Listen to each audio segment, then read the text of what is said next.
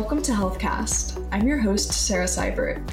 GovCIO Media and Research is live here at the 2022 HIMSS Conference in Orlando. Throughout this week, we'll be releasing special episodes catching up with federal leaders at the show across our podcast platforms, including GovCast and Cybercast. All right, today we're joined by Brink Cole from the Department of Veterans Affairs, who will be discussing uh, one of her projects that she's been working on called Reimagining Veteran Healthcare. So thank you for joining us today, Brad. Thank you so much for having me. It's a delight. So, to get started, could you explain the Reimagining Veteran Healthcare Project and some of your top goals? Oh, all right. Um, so, Reimagining Veteran Healthcare is a multi phase human centered design project that uh, my team started um, in spring of last year. And for those who are not super aware of the process of human centered design, it is exactly what it sounds like. It is designing solutions um, for people based on what they truly need in a given scenario. So, reimagining veteran healthcare is HCD at scale. And what we are really looking at is the fundamental impacts of the pandemic on people's lives, uh, our veterans, um, our patients, their families, our staff. I mean, think two years ago, almost like to the day, is when everything changed. Right. And if everybody just like stops and thinks about, right, it was going to be two weeks, right? And we're to, we're to like, what was it? What was it? Crush the curve or something. Two weeks, right? And here we are two years later. And they're you know, we feel this sense of of people talking about, you know, getting back to normal. And it has become this sort of double-edged sword, right? Because we do want a sense of normalcy and safety, and yet there are so many things that changed for for the better, arguably, right? Through all of the horrors, the pandemic has really allowed us to accelerate um, growth in so many areas and so for the VA, we wanted to really understand what are those those changes, those shifts that in many ways have been around for a long time, these opportunities related to health equity, opportunities related to, you know, democratizing access, opportunities related to um, creating new channels uh, to access care, upstream preventative care. Um, and leveraging the pandemic as an inflection point, how do we propel ourselves forward? What types of changes to people? And when I say people, I, I truly mean that, not just our patients, but veterans, you know, the you know, our citizens at large. You know, we are the federal government too. Um, what do people want for their futures? Um, and then how can we start to to design that now? So throughout the first phase of this work, we went out to people's homes. They, and that's a huge thing, right? The midst of a pandemic, we sat on front porches in Los Angeles, um, backyards in Houston in August, which I don't really recommend, but it was it was so important. It was so critical. It's one thing to send a survey out to somebody and get feedback. It's a whole other thing to say, "Can I come to your home and talk to you about your health care?" Can I come to your home and talk to you about the VA who y- you don't currently engage with? And we want to understand why. We want to know who we need to be in order for you to see yourself reflected in who we are, in order for you to feel comfortable getting your care with VA.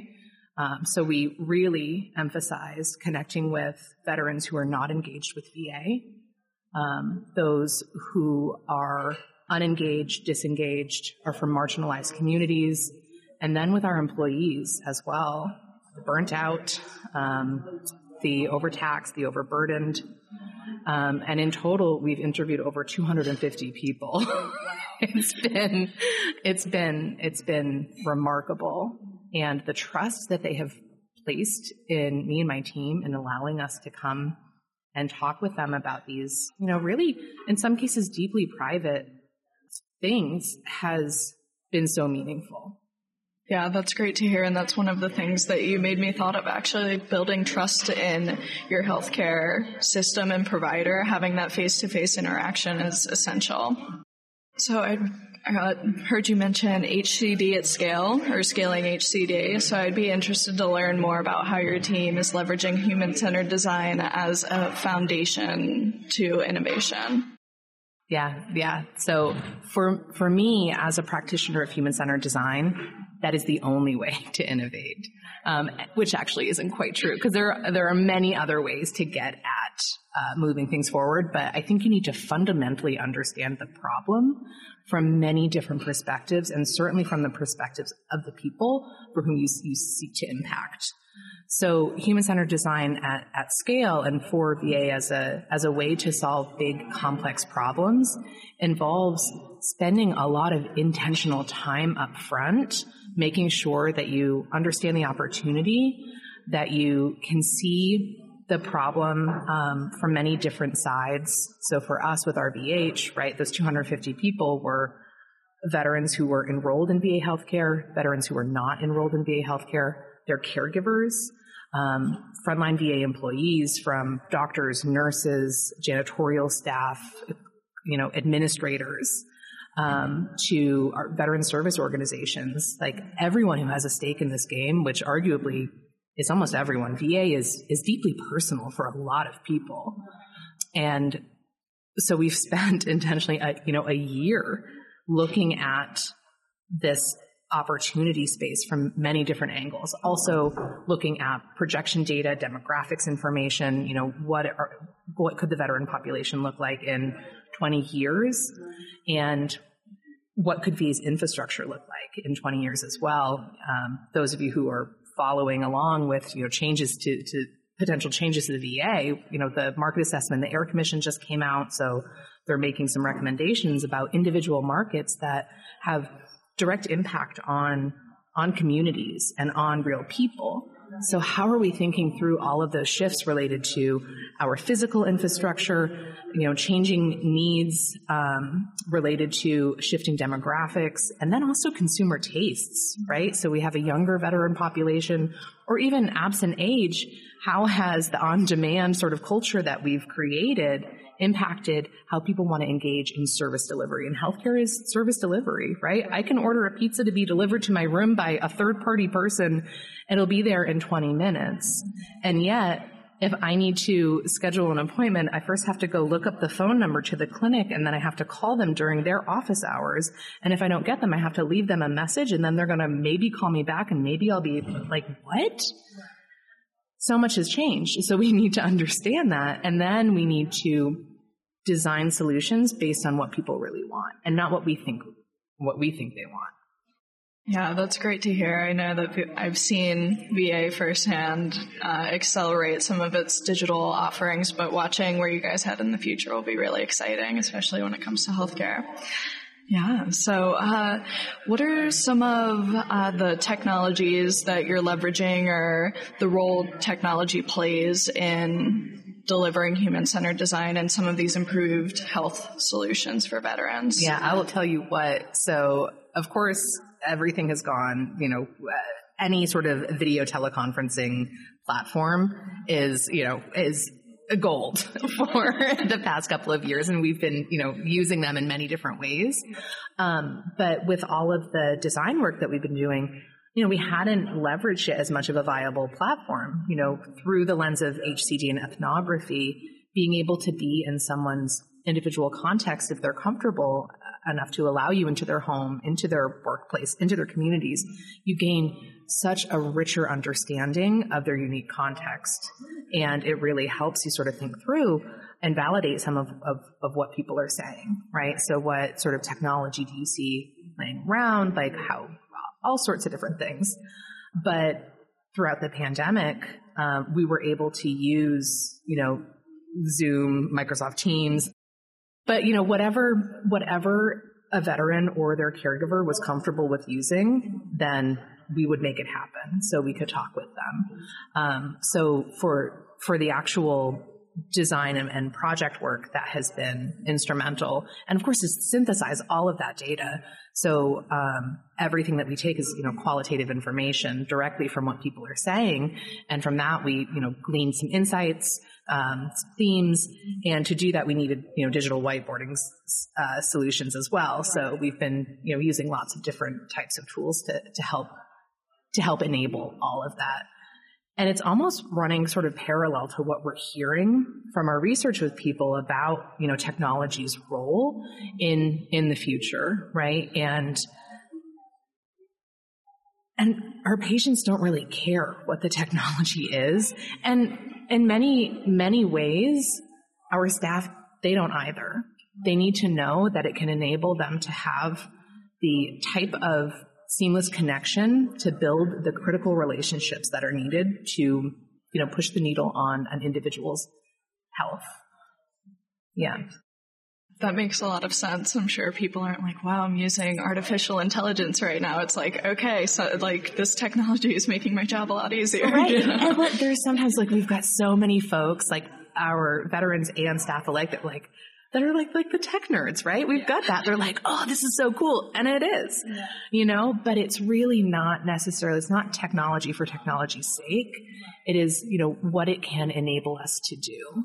So the VA's burgeoning XR network. So we're using extended reality, virtual reality, like all sorts of different types of of um, of XR solutions in really unique ways. Uh, the Reno VA has a bunch of different projects trying a bunch of different things. You know, Asheville is doing really incredible things, and there's a bunch more uh, of other sites.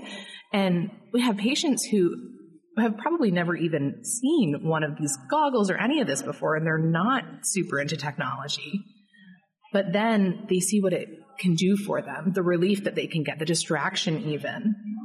And and that's you know that's what changes things so it's not about the technology it's about the impact of the technology right yeah that makes a lot of sense uh, so what are some of the lessons you've learned from this study and how will you use it to drive exceptional patient experience into the future oh man we have learned so much and we continue to learn so so so much um, i think that the key takeaways and sort of what we're moving towards right now within RVH is that, you know, we really need to start thinking of ways and how we can extend that envelope of care.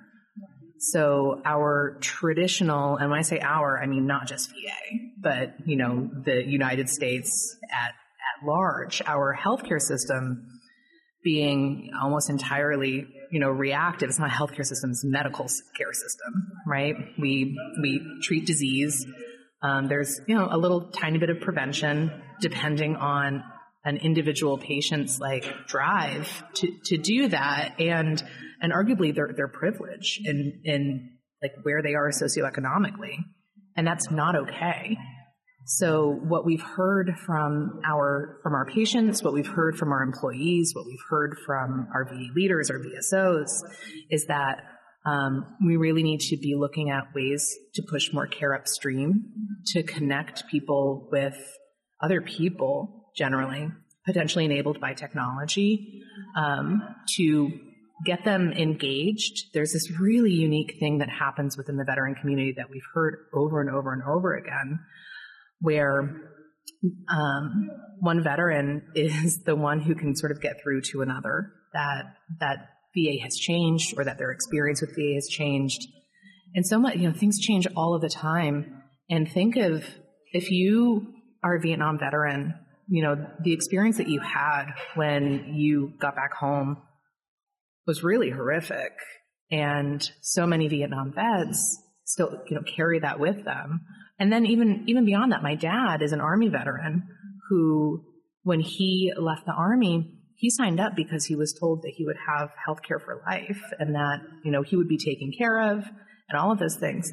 And when he got out, it was like, oh, actually, mm, that's not quite the case. And he has just been like anti VA. I've worked for the organization for 15 years and I can't get through to him. You know, and he has the privilege of being, my mom has an incredible job. They've got like insurance covered. Um, but it's just like, how do we get through to people when things change, when they have had a really deeply meaningful experience that maybe hasn't been so great. Um, so finding ways to sort of design, gain inspiration from those serendipitous relationships that happen that truly change people's lives. How do we how do we do that um, going forward? So we're curious about that. Um, we're also hearing a lot about customer experience for both our veterans, um, their family members, our employees as well. We're the largest, the nation's largest integrated healthcare system that arguably isn't as integrated as it could or should be. So many people, that old adage that just plagues us. You've seen one VA, you've seen one VA. How do we combat that in a way that allows for local site culture, which is so important and so rich and so amazing and innovative, yet provides a seamless experience as people move across the system. You know, geography is not as um, as meaningful as it once was, right? We have a, a workforce now that, right, as we're growing up, we have like TikTok. We have to compete with TikTok for employees, right? Are we thinking about that? You know, how are we creating agile work arrangements that allows us to compete in, in ways that we haven't been able to do before? Right. Well, I know that you guys have made a lot of progress, but I definitely look forward to how you continue to push the needle and build trust with your veterans and um, continue to improve healthcare.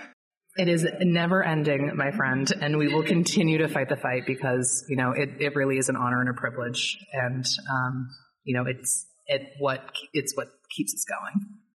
Yeah, well, thank you so much for joining us today. Um, it's been great to hear your takes. Thanks so much. Thanks for tuning in. Follow our other shows for more coverage throughout the conference this week. You can head over to govciomedia.com to find more HIMSS insights and to subscribe to our newsletter.